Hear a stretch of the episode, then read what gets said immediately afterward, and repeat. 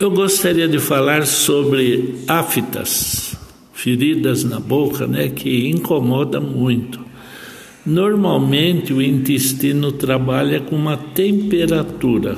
E quando essa temperatura, por algum motivo, ela aumenta, aí aparecem as aftas na boca.